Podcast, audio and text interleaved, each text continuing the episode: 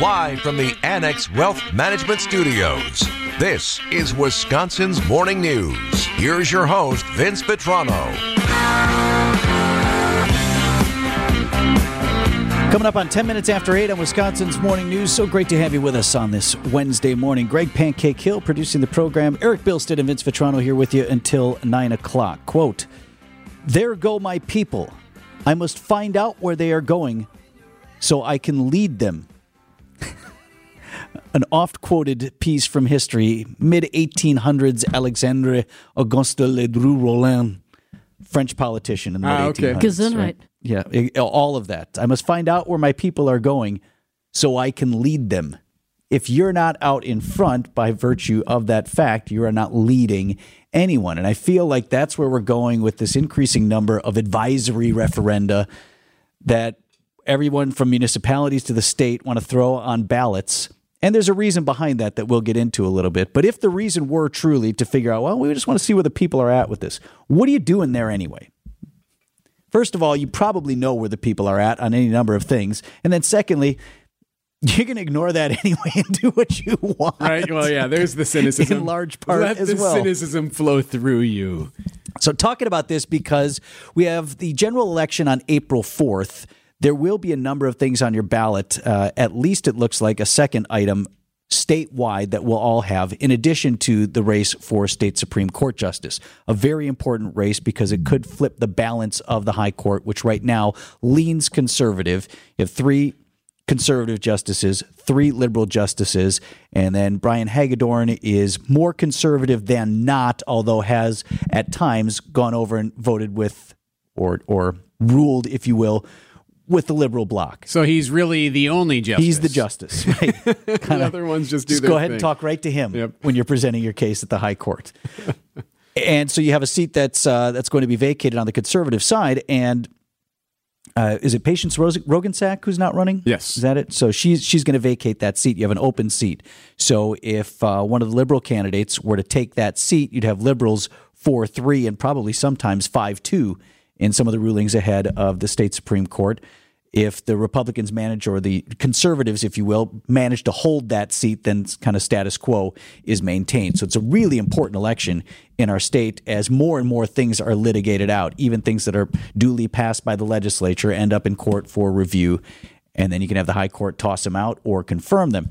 So, really important race that's going to be on the April 4th ballot. Prior to, I don't know what, 10, 15 years ago, the sleepiest races in Wisconsin were for Supreme Court justice. Nobody turned out for that. If there was something hot on your local ballot in the spring general, okay, maybe, but like people didn't get overly worked up about this.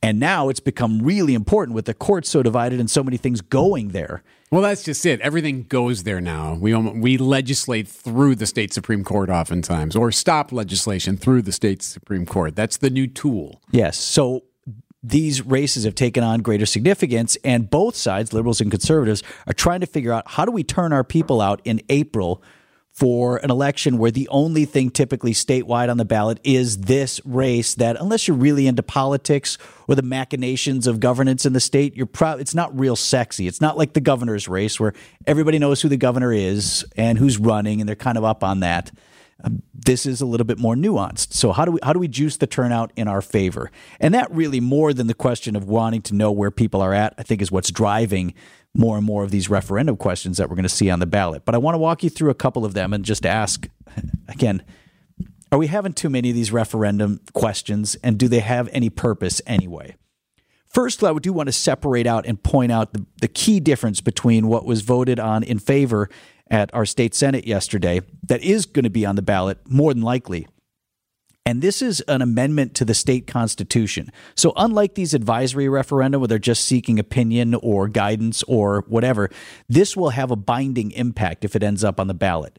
How you change the constitution of the state of Wisconsin is the legislature must pass some sort of proposal in one session, and then you have to have another election cycle. So, two years later, you have to have a new legislature approve in both houses that identical legislation, and then that goes on the ballot for a statewide referendum. And then, if the majority carries it, that will become a part of the state constitution. That's what's up here when we're talking about this bail reform. Have you walked through any of the pillars of that, E? Like specifically what we're looking at, how we're changing bail. Well, it, one of the uh, ideas behind it is to be able to look at the history of the suspect, right? The history of the person that the defendant, as it were. Yes. So, one of the complaints about our current bail system is you've had judges saying, well, really, bail as it exists under the law in Wisconsin is only supposed to be about setting a number, a dollar amount that will ensure the accused returns for a court date. Right. And it's not really supposed to be about whether or not I think they're dangerous or whether or not I think they probably did it or any of those things. But that has to come into play sometimes. I feel like it doesn't does anyway, and they find ways around it. Um, it likely one way they can say is uh, they'll be likely to flee. What is the flight risk? So if you have Right. someone who's you know on a very serious crime, you say, "Wow, this person's got a lot to lose. They're likely a flight risk. Therefore, I'll work my way around that other stuff."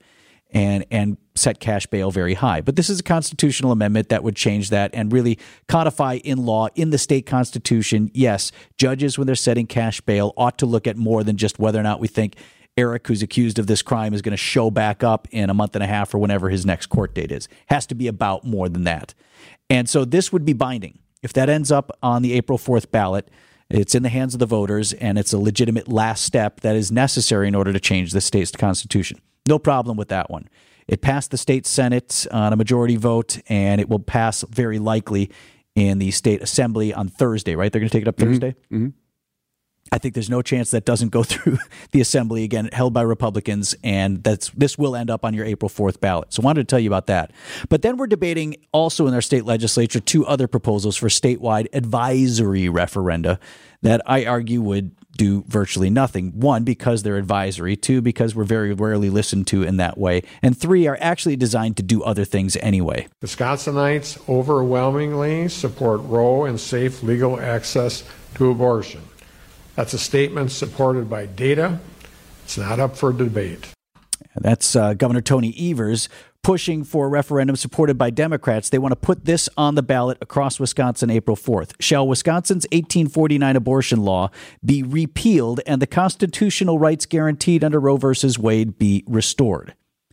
That was voted down in the U.S. Senate or in the state Senate. That's not going to be on the ballot, but that's what Democrats wanted. My question to the governor is if, as you say, this is supported by data and we all know where everybody stands already, what's the point of having an advisory referendum? But I would contend if we already know where everyone stands, why isn't the legislature doing anything about it? Fair enough question. And I think clearly polling data, regardless of where you stand on the abortion issue, I think polling data shows the majority of Wisconsinites do support at least some other allowances for abortion that go further than what right now is in our state law after Roe was overturned. So even if that's a majority of opinion, we already know that. So what's the point of having the advisory referendum? Republicans, they want an advisory referendum as well. The referendum they want and might well get on the ballot April 4th is Shall able bodied childless adults be required to look for work in order to receive taxpayer funded welfare benefits? That's the question they want on the April 4th ballot. That did pass the Senate and, again, likely will pass in the Assembly. And again, if they get more than 50% of the vote in that question uh, in April, you don't even need that. Why don't you just do it now? Don't need that. You already know how you feel about it, and you already know how people largely feel about it anyway. So, what really is at play here? The Old National Bank talk and text line, 855 616 1620. Old National Bank, get old. 855 616 1620. Do you see what I see at play here in the Wisconsin State Legislature? Commence primary ignition.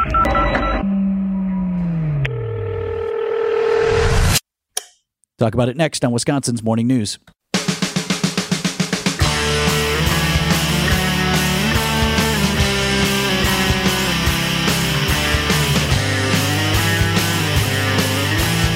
That is a good reason to be fascinated.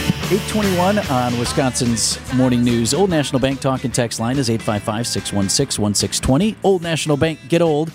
Give us a call or drop us a text if you want to participate in the conversation. Just, are you opening it again? Just wanted to make sure. It's open. or not. Come in. All right, go ahead. Is this interesting or no? Like, should people know this? They should know this. They So should know why. I, I just like I like this topic because we're exploring the why things might be on your ballot come April four, uh, April fourth, fourth. Well, for, and what we've learned about that. know what day. Why doesn't he know? He's on the news. Why doesn't he know what date the election is? What we've learned is like everything else, everything is political. There's no actual Yeah. reason for anything. That's fine. I'm, I'm just fascinated by it. And if you don't follow politics like closely, you might l- not look at that inside machination about what is the true motivation about why things are happening. Why an advisory referendum would be placed. And how can the Republicans get theirs on there, but the Democrats don't? well, because the Republicans control the legislature and they get to decide what's going to end up. But I, there. I contend. I know that you think they're pointless. I actually like. I throw them on there. What? Why not? Then we have an actual documented poll that was voted on. Whether or not it's an advisory that's going to be acted on, you you have to explain something. Then, if seventy five percent says they're for or against something, and you know, as the legislature, you do or do not act on it.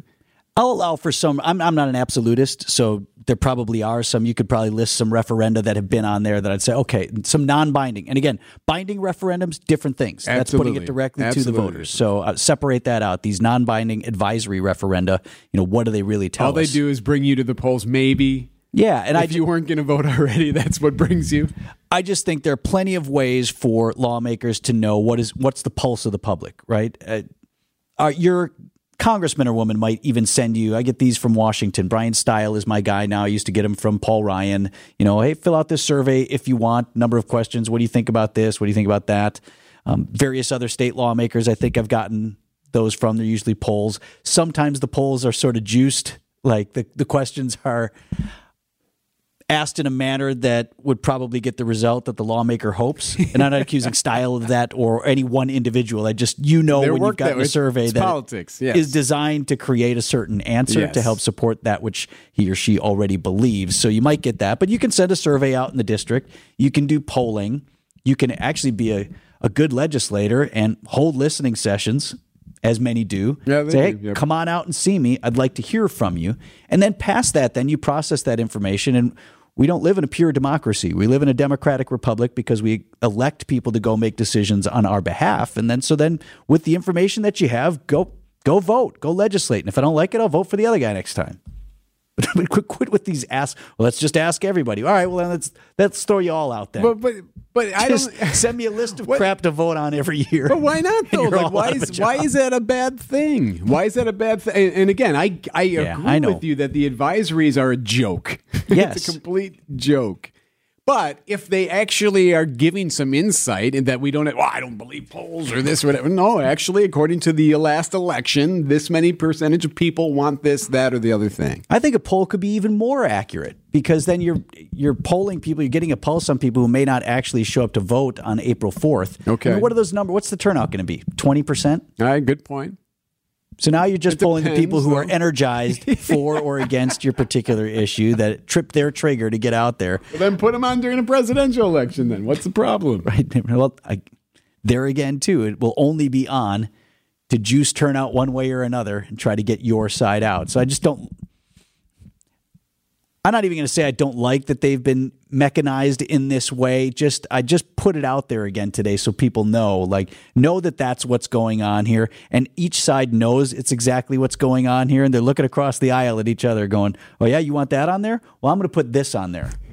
so you want this red meat for your base? So I'm going to put this red meat for our base. Meanwhile, everything is working efficiently in Things the are going Capitol great, building. right. They're doing awesome work. Got to figure out how to spend that six billion dollars. It's Yay, surplus money. projected surplus. 826 on Wisconsin's Morning News.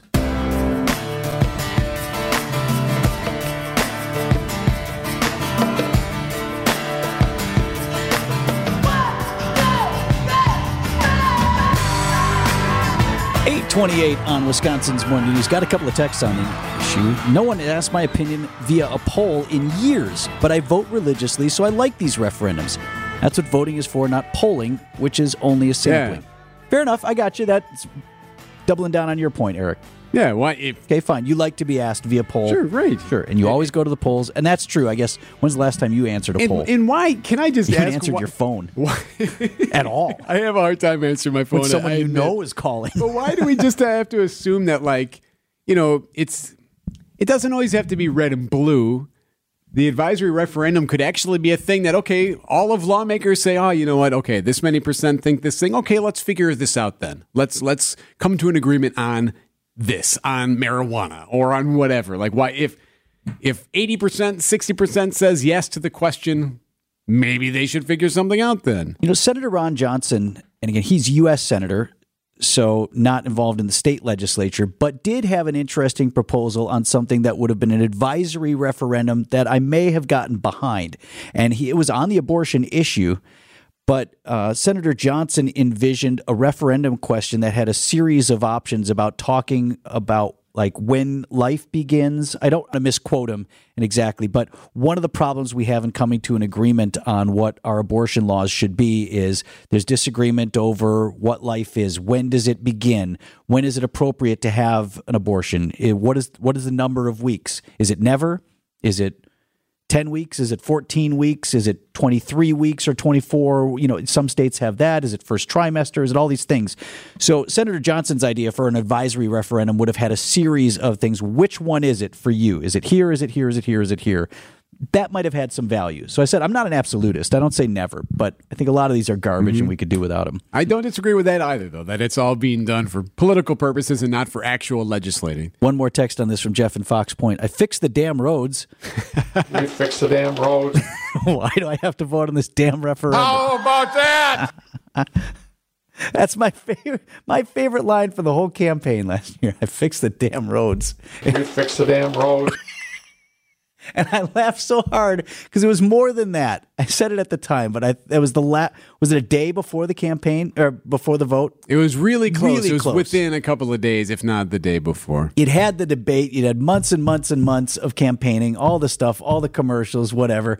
You're still there talking to the governor. Well, you know, ask him whatever questions they're asking. I think he probably just had it. I don't know what do you want. I did this. I did that. I fixed the damn roads.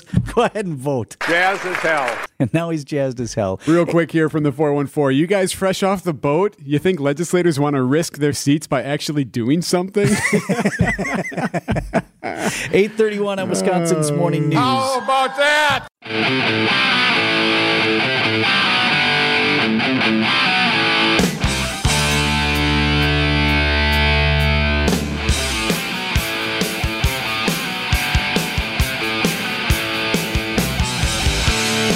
Why are you so fascinated with uh, Fireside Biden? so there's a video of him meeting with the Netherlands president, right? Yesterday. They were both at the White House. And What, what sort of business do we have with the Dutch? Well, I'm sure we have things to discuss. Speed skating? I don't know. right, you guys take your foot off the gas a little bit, would you? out a little bit. What's Jeez, what the are you orange doing there? Right, Um, no, but it's the there was the angle. they are amazing speed skaters. It was, and they're super tall. Uh, it was the angle of the shot. It just it made me chuckle because there's a shot of the the Netherlands president who's a little bit younger than Who um, not okay, then the president, and then there's uh, President Biden there, and they're in front of a, a fireplace where the the fire's going. It's Thing is roaring, roaring. right? They got a really good fire going. And they're both dressed to the nines in their suit. And in the in the shot, which is taken from a certain angle, it makes Biden look small, you know, smaller than the younger uh, Dutch president. okay, And uh, he's got a, they're both in suits. And, and uh, the big, big, big well stuffed him. chairs. Yeah, too. yeah, those big Like chairs, elegant Yes, chairs. elegant chairs with this giant roaring fire, and it got me laughing. It got me thinking of Christmas time when you go to your grandparents' house. And you ever all everyone is dressed to the nines, and your uncle lit the fire, and that thing is just rolling. And there you are, sitting next to you know Grandpa as he's holding court, you know, discussing a story or two, you know, about whatever is going on in their life. And there you are, dressed to the nines, listening and shaking your head. And that's what I saw. I saw, you know, the Dutch president kind of nodding, and yeah, as they're sitting by this roaring fire, Starts asking you questions. suits. So how's school then? What are you studying there in school? I don't know, Grandpa. We don't really study. You know, what's your major? I'm in high school, Grandpa. Still. Well, what are you interested in? You know who's an athlete? decathletes. They're the athletes. They're the they're Something the, like that. they're the real athlete. Ten sport, ten disciplines. anyway, it got me laughing because that's what it reminded me of. Fond now- memories of sitting there next to the fire with my grandpa, both of us dressed to the nines and some Christmas All dressed up, right? Yep. My grandfather, my mom's side, my maternal grandfather was was a yeller. Like even when he wasn't, he just was a loud guy. That was his thing. So he was always talking like this. When I was a little kid, I mean, just scare you. Come in. Why do you dress like that? Why do you You get thi- them shoes? you Where'd think he's get angry the-" with you? Yeah, and he wasn't. He was just him talking. Yeah. What sports are you playing now? Like you were like in trouble. I don't know. I hope I have the Um, right answer. uh, uh, football? Yeah. Yeah. What position do you play? Uh, fullback, I guess. What do you mean you guess? I mean, I don't play a lot. Why not? See, that's different though. Your relationship and my relationship with uh, our grandparents is different than I feel like generations now. Oh my goodness, absolutely. Generations now, they like see their grandparents all the time, depending on, of course, where you live and that type of thing. But so much tighter, so Yeah. much close. not- Sometimes closer in age, but just closer in relationships. Oftentimes, No doubt. We saw my grandparents uh, on on either side on holidays and special events, right? And once in a while, my parents would make them come to one thing that we were in. If you were in the play, Yeah, right, okay, which night is someone going to bring grandma and grandpa to the play? And Yeah. as a little kid, I was almost like embarrassed. It was like, "Oh, grandma doesn't have to come to the, you know, whatever to my middle school play, but now they're at everything. Mm-hmm. My parents go to a lot of stuff to watch my kids do their Sure, things. yeah, my my uh, in laws do too. They live in the area, so they come quite a bit. In fact, it's amazing. Like sometimes they're at more stuff than I am. I feel like. So, hey, if you're going to be at this, you might- mind, just swinging by and grabbing it? you know, if you're going to be at it anyway, I meant right. Well, and our parents too. By by that measure, I think we didn't we didn't go to everything, or my my my parents didn't go to everything. right, You yeah, did what you either. wanted to Yep, do. yep. I mean, maybe you got a ride. How did it go? Right. Usually you're riding your bike across town doing whatever. Like, just report back to me. How was your day? Like, I don't need to be at every practice. I do And I was fine with it.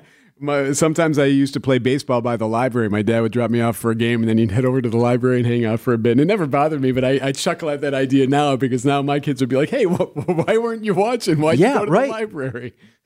Right. What What book was more interesting than me playing baseball?"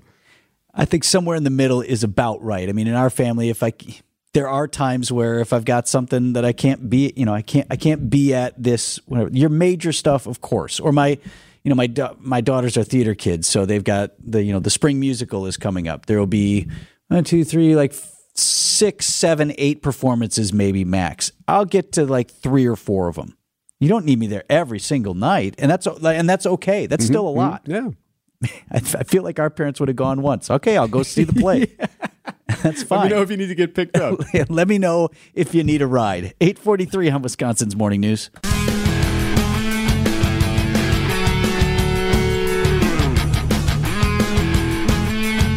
Eight forty-seven on this Wednesday morning. Wisconsin's morning news. What time's the Harley thing? Ten o'clock today. yes, ten o'clock. The big announcement. yes, They've been awfully close-lipped about this. I think some of it has to do with bands and entertainment and the acts that they want to roll out for the 120th anniversary celebration, which is this summer. Harley Davidson 120th big anniversary party. Yeah. True or false? ZZ Top is coming. True, No, right? it'll be uh, Doobie Brothers, Tim McGraw, Kid Rock, and then they're going to cap it off with Elton John. I think that's what it'll be.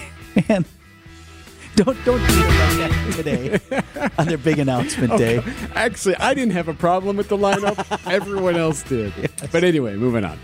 I worked the 90th Harley Davidson Ooh. reunion. Who played that when one? that whole thing was new, and it was one. It was a one day, right? It was a one day event at the Summerfest grounds. We're Okay. to celebrate Harley Davidson's 90th anniversary. That would have been what 92 then.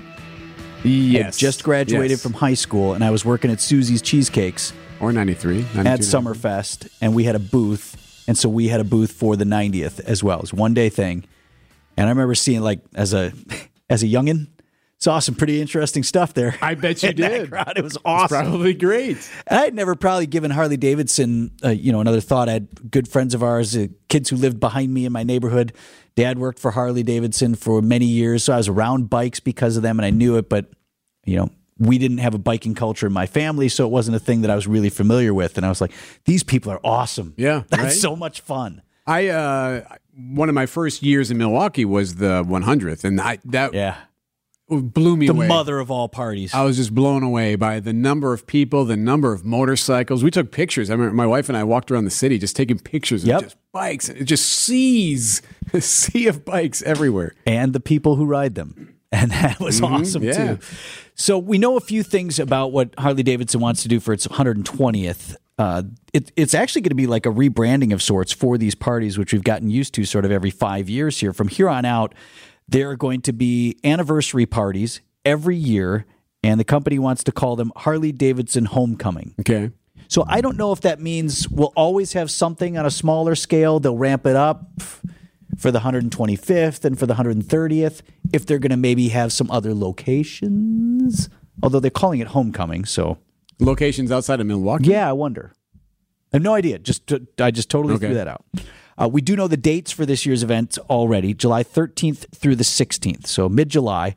And we also know, you know, these are big opportunities for Harley Davidson to try to attract new fans, to celebrate the fans whom they have, whether they ride or not, and attract new fans. Uh, Billy Davidson is is a kind of a friend of mine. I see him socially at a couple of things a year. Look at you name dropping. We, I just wanted to identify like how.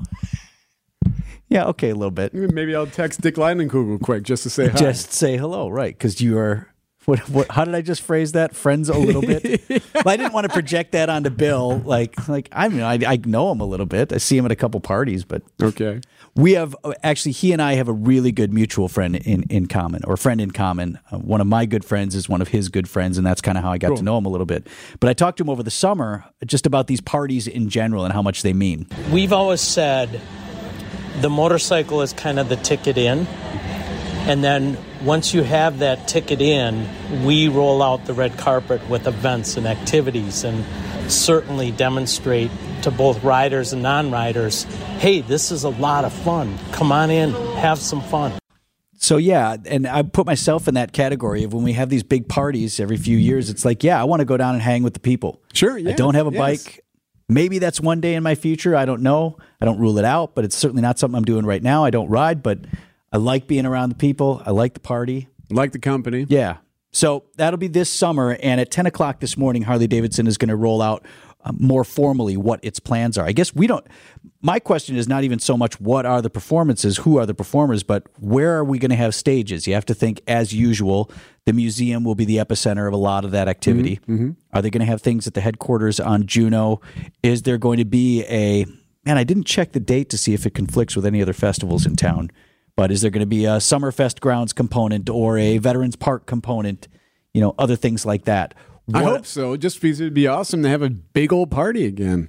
You know, the other thing too is many of the dealerships do their own thing as well. So you have Harley Davidson, the company, and then each one of the individual dealerships Throw their own party. They do their own thing, like Yep. House of Yep. Harley in, in Greenfield there on Layton Avenue. That place is awesome. And they do huge parties, and all the other dealerships have things and events and ride ins, and maybe they have their own stages with their own performers. So we'll hear from them, I imagine, in the coming days as well after Harley Davidson puts out its its big lineup. Born to be wild. 10 o'clock this morning, and you can stream it if you're interested. You want to watch it live. Of course, we'll bring you coverage through the day, but that is harleydavidson.com. You can stream that announcement live at 10 o'clock today.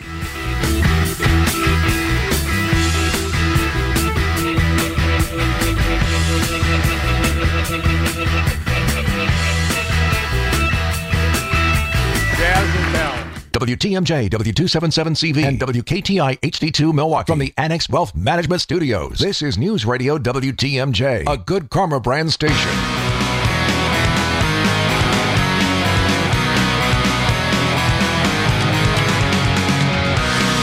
Eight fifty-six on Wisconsin's morning news. Dan Adams is in the house. He's in for Scafidi for the next three hours. Great to see you, Dan. Hey, great to see you guys. What's happening today?